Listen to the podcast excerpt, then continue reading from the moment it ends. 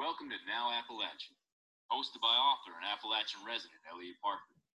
This show profiles the authors and publishers that have connections to the Appalachian region and how those connections influence and impact their works.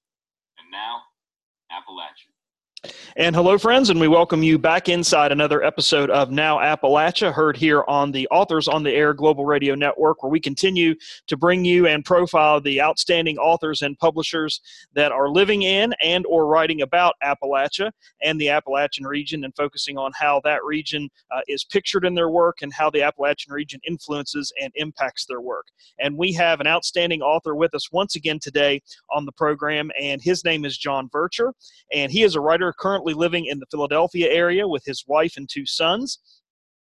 He holds a bachelor's degree in English from the University of Pittsburgh and an M F A in creative writing from the Mountainview Master of Fine Arts program. His fiction has appeared on uh, Akashic Books, Mondays, um, Books, Mondays are Murder, and Sci- Fri-SciFi, and he's a contributing writer uh, for W B U R in Boston, contributing content to their opinions page. Two of his essays published there are on race, identity, and parenting.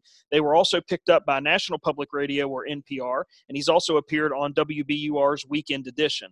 His nonfiction has also appeared in Entropy Magazine, and you can find him on his website at john vercher author dot com and on Twitter at J V E R C H seventy-five. And we're delighted to have uh, John with us today. We're going to be talking about uh, his new book and uh, how it has been uh, becoming an author so far. So, John, uh, welcome to uh, Now Appalachia. Great to have you here. Hey, Elliot. Thanks for having me. I, I really appreciate you having me on the show. So before we get into talking about Three-Fifths, which is just an, an outstanding book uh, for so many different reasons, I wanted to ask you, um, as any person who follows an author, I've been stalking you for a while on social media. And uh, in following you and keeping track with what you've been up to, I noticed that uh, you've been to a lot of places uh, doing readings and signings. Uh, your book has made all kinds of twenty nineteen best lists for uh, thriller and, and crime fiction and other types of uh, publications that, you know, sort of co- uh, combine and collect all of these uh, end of the year awards, and your book's been featured there a lot. So what has this experience been like for you be- being an author and kind of having that, that true author experience that so many people think about and even dream of? What's that been like for you? Uh, I'm still trying to figure that out. Uh, it, it's been... It's, I know it's kind of cliche to say it's been a whirlwind or, or it's been surreal, but I, though, all of those things adequately and accurately describe what it's been like. I, I Three-Fifths was my thesis at my M F A program. So the idea that this would actually see publication, let alone be so widely accepted uh, and, and uh, to have people say such nice things about it, it was went beyond my wildest dreams, let alone being on any list, let alone uh, having gone into a, you know, a third printing. Like none, none of these things seemed like they were a possibility. So uh, I, I'm still just kind of reveling in it, man. It's, it's been incredible.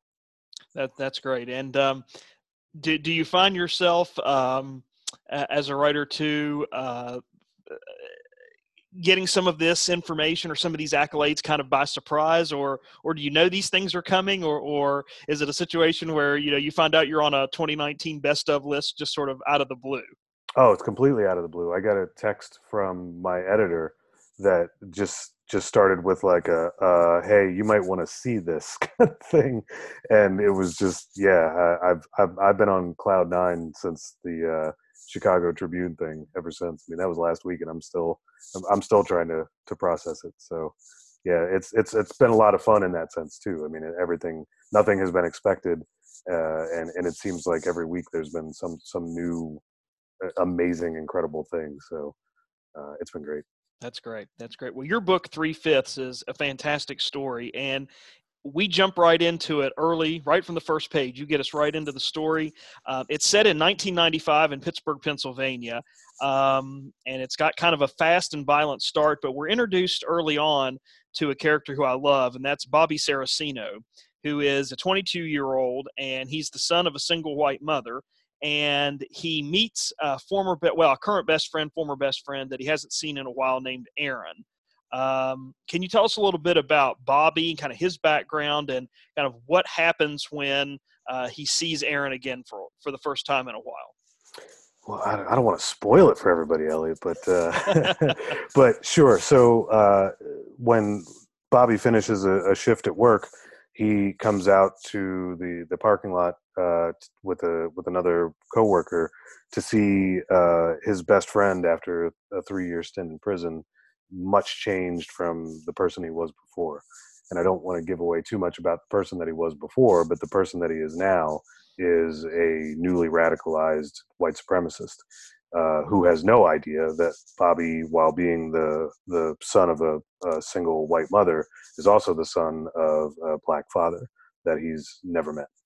And so this closely guarded secret of his um, is tied up in some complications that get revealed later on in the book, but it's also an instant uh, source of tension and separation with the friend that he's been wanting to see for the last three years, because he knows should that secret ever be revealed, there there could be some problems. Mm-hmm. And we, in this exchange or in this revisit or reconnect that uh, Bobby and Aaron have, another character kind of comes into the story uh, early on, and his name is Marcus Anderson. And uh, something happens there between Marcus and Aaron and Bobby. Yeah, without giving too much away, what is Marcus's role in this relationship? Because he kind of plays a pivotal role in what happens as we kind of move through uh, the remainder of the novel, kind of into the, into the second half. Can you tell us a little bit about Marcus and or who he is and what he's up to? Yeah, Marcus is a is uh, we we will find out later is is a student. Uh, but he uh, gets into a confrontation with Aaron and Bobby at a local eatery in Pittsburgh, and the results of that confrontation are tragic. And the what I what I took care to have happen in this story was that not only was the outcome of the event tragic, but that there were consequences to this. Um, I think too often we see violence in novels without consequence. And uh, as you pointed out, it, it's that consequence carries throughout the, the rest of the book. Uh, and so in that way, Marcus is quite pivotal. His, his interaction with Aaron and Bobby really becomes the inciting incident for the book and creates a ripple effect for the rest of the novel. And you mentioned, re, re, you know, kind of realistic violence and realistic circumstances. And, and I think your novel um, has that, but it, it's so realistic in the way that you bring characters into the story, because it's very natural in terms of how we encounter people every day. And I just wanted to, to give you an example, or to mention an example, and have you kind of uh, give us some context behind that. When there's a scene later where, where Marcus is transported to the emergency room, and we're introduced to another character named Robert Winston, uh, who we find out is a doctor there, and he's got some problems. He's kind of unhappy uh, in his own right, but Winston there encounters other characters while he's there as, you know, doing his duty at the hospital. And I, I just really like how, how you bring characters into the story, because it's very natural and very seamless. Just like we run into people in real life, you know, when mm-hmm. we're at the grocery store, you know, we see somebody in our neighborhood, or we see somebody we work with, or we go to church with, or whatever. Um, I feel like sometimes in a lot of fiction, especially crime fiction, people just kind of drop in out of the sky, but you have all these characters sort of meeting very naturally, as if, you know, as it occurs in real life, or that it could occur in real life. I, I wanted to ask you about that. And, and is that more of a plotting aspect in terms of being able to kind of bring those characters in seamlessly, or is it something that just, just kind of happens as you're drafting that process?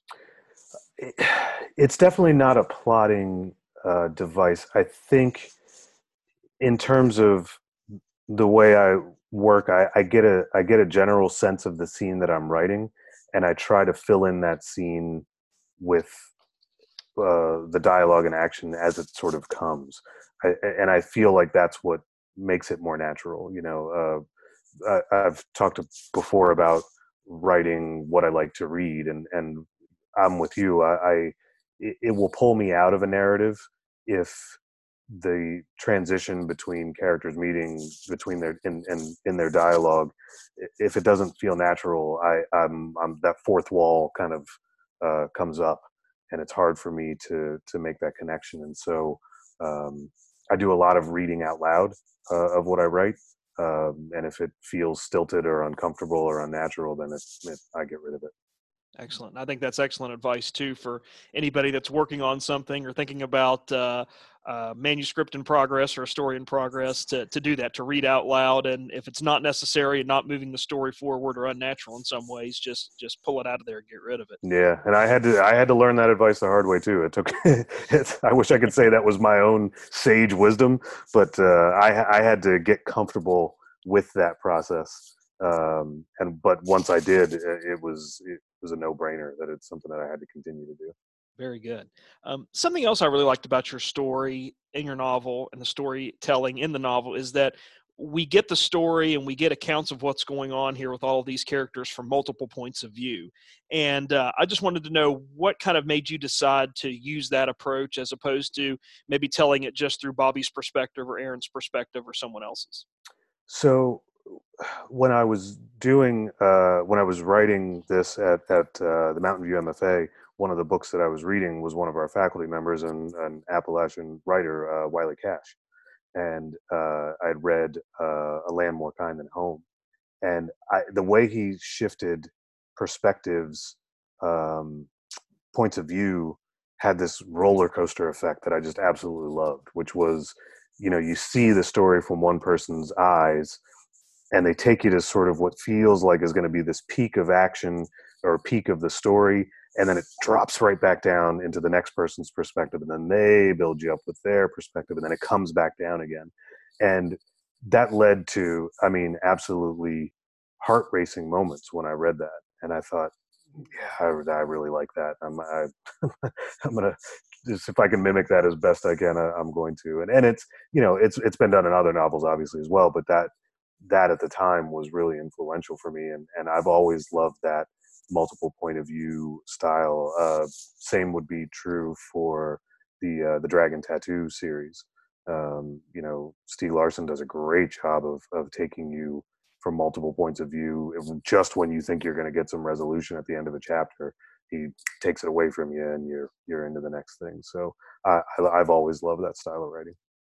So you mentioned Stieg Larsson, who's wonderful. Wiley Cash, also uh, wonderful as well. Who are some other writers that have influenced you or inspire you, or you find yourself going back to their work when you need sort of a, a creative spark? I, I've said this a lot recently, but I and and uh, it's even more poignant, I guess, with his uh, recent passing. But I love the work of Ernest Gaines. Uh, you know, he. It's interesting. I've had conversations a lot about, you know, what is a crime novel or what is a noir novel and things like that. And and I think it's interesting that while, you know, most would hold his work in kind of a literary canon, they're, they're, they in some ways are crime novels. I mean, uh, A Lesson Before Dying is certainly revolves around a crime or or the, the accusation of a crime. A Gathering of, of Old Men is a classic, to me, a crime novel. Um, uh, The Tragedy of Brady Sims, same way. And they're, and what I love about them is they're also sort of shorter novels that um, still tend, can rip your heart out. You know, they they don't they they they are no less effective, and if anything, they're more effective um, because of, you know, an economy of words and, and phrasing that really get to the heart of the story and to the heart of the reader. Um, and so uh, he's he's a definite standby. Um, I also love Jesmyn Ward. Um, I've joked before that I would read her grocery list. I mean, she just, the, she just, she has what I call poetic prose. I mean, the way she, the way she crafts sentences and writes is, is absolutely phenomenal. Um, uh, you know, any of, any of the uh, fiction and nonfiction of James Baldwin, also a big influence. Obviously, um, I, I, the, the things that I like to write and read are dealing with uh, themes of social justice. Um, and so those, Those three right off the top of my head. Um, I also a uh, big David Joy fan, um, particularly for the way he writes violence, um, because again, it's it's very poetic and in, in its prose. It's it's brutal, but it's but it's uh, in some ways beautiful. Um, so I those those are just four. I could take the entire half hour probably t- talking about more people, but those those are those are four that really uh, leap to mind.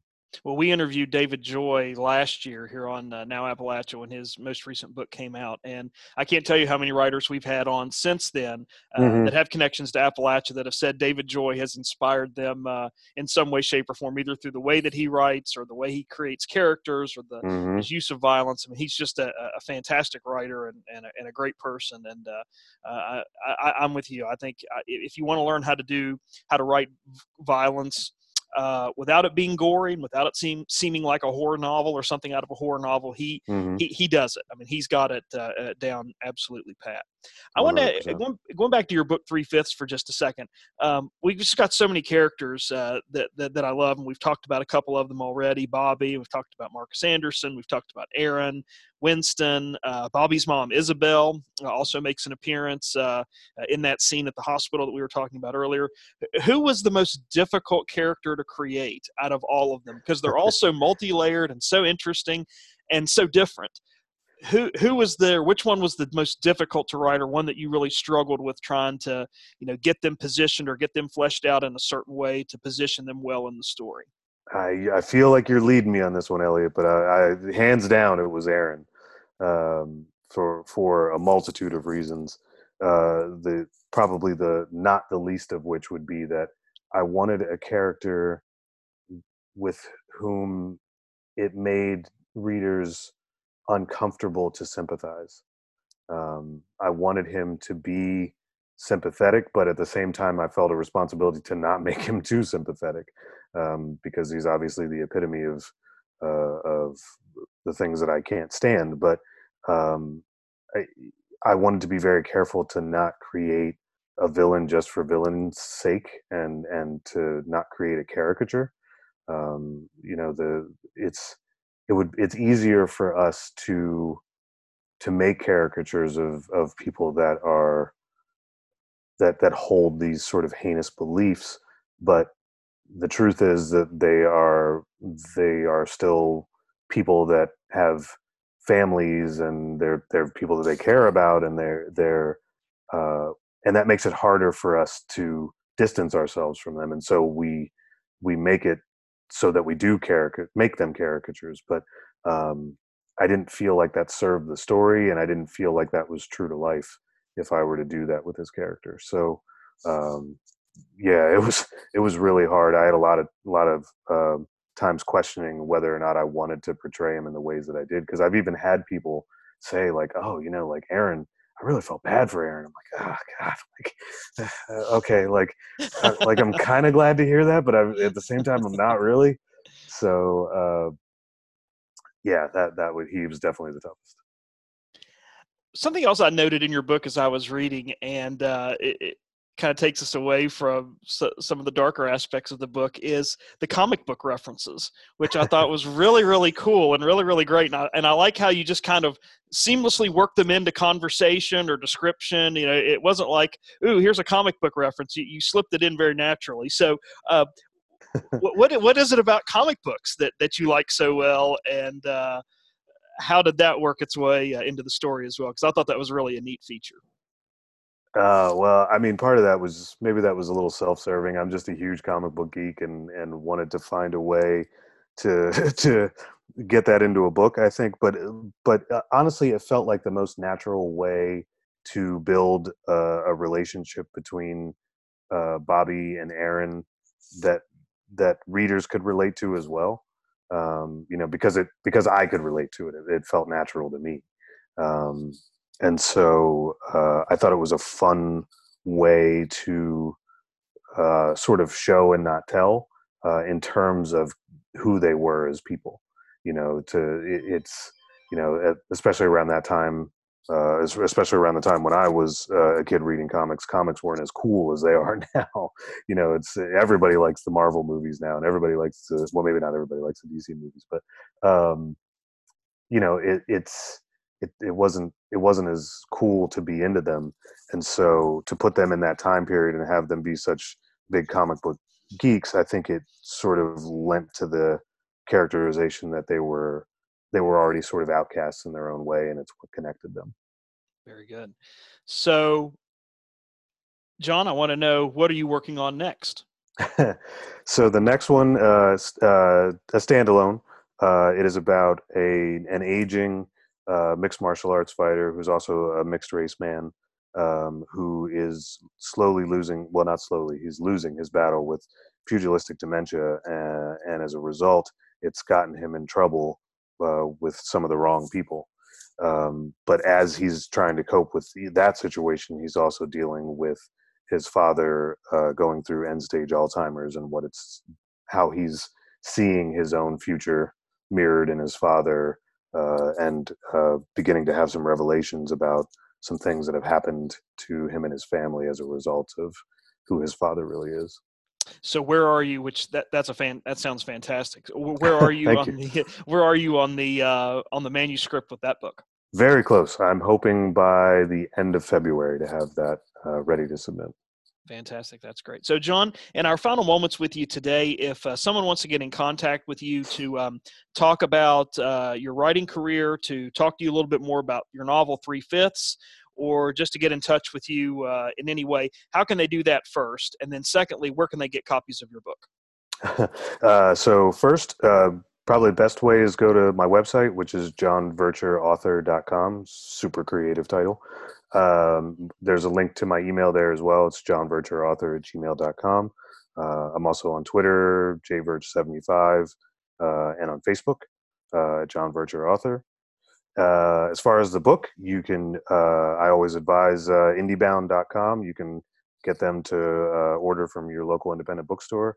Um, it's in Barnes and Nobles. You can get it on Amazon. Um, it's not in every Barnes and Noble, so you have to look.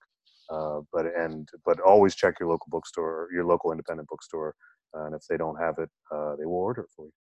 Sounds great. John Vercher has been our guest here today on Now Appalachia. We've been talking to him about his writing career and about his outstanding crime novel, Three-Fifths, which is set in nineteen ninety-five in Pittsburgh, Pennsylvania. Gets off to a fantastic, sort of a fast, violent start if you like those kinds of stories, but you really need to pick this up. It will leave you reading. You won't be able to put it down, uh, and it's terrific, John, and congratulations to you for that and, and on that. And as you get your next book published, we'd love to have you back on Now Appalachia to talk about it. So thanks for coming. coming on, and congratulations. Thanks so much for having me. This is great. Thank you. We also want to take a moment as we finish up on this episode of Now Appalachia to give a special thanks to our executive producer of Now Appalachia and also the executive producer of the Authors on the Air Global Radio Network. Her name is Pam Stack, and we appreciate uh, all the support and all the work that she does behind the scenes to make these podcasts operational and possible for you each and every episode, not just Now Appalachia podcast, but also all the podcasts that you hear uh, with our author interviews on the Authors on the Air Global Radio Network. That's going to do it for us this time on Now Appalachia. I'm Elliot Parker. Until next time, stay well and see you someplace soon, I hope.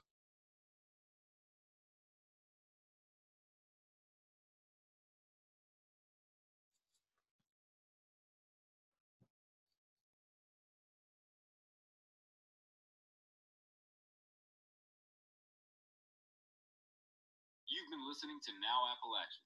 This is a copyrighted podcast owned and operated by the Authors on the Air Global Radio Network. Stay tuned. More outstanding podcasts are coming your way next. Stay tuned for more outstanding podcasts from the Authors on the Air Global Radio Network.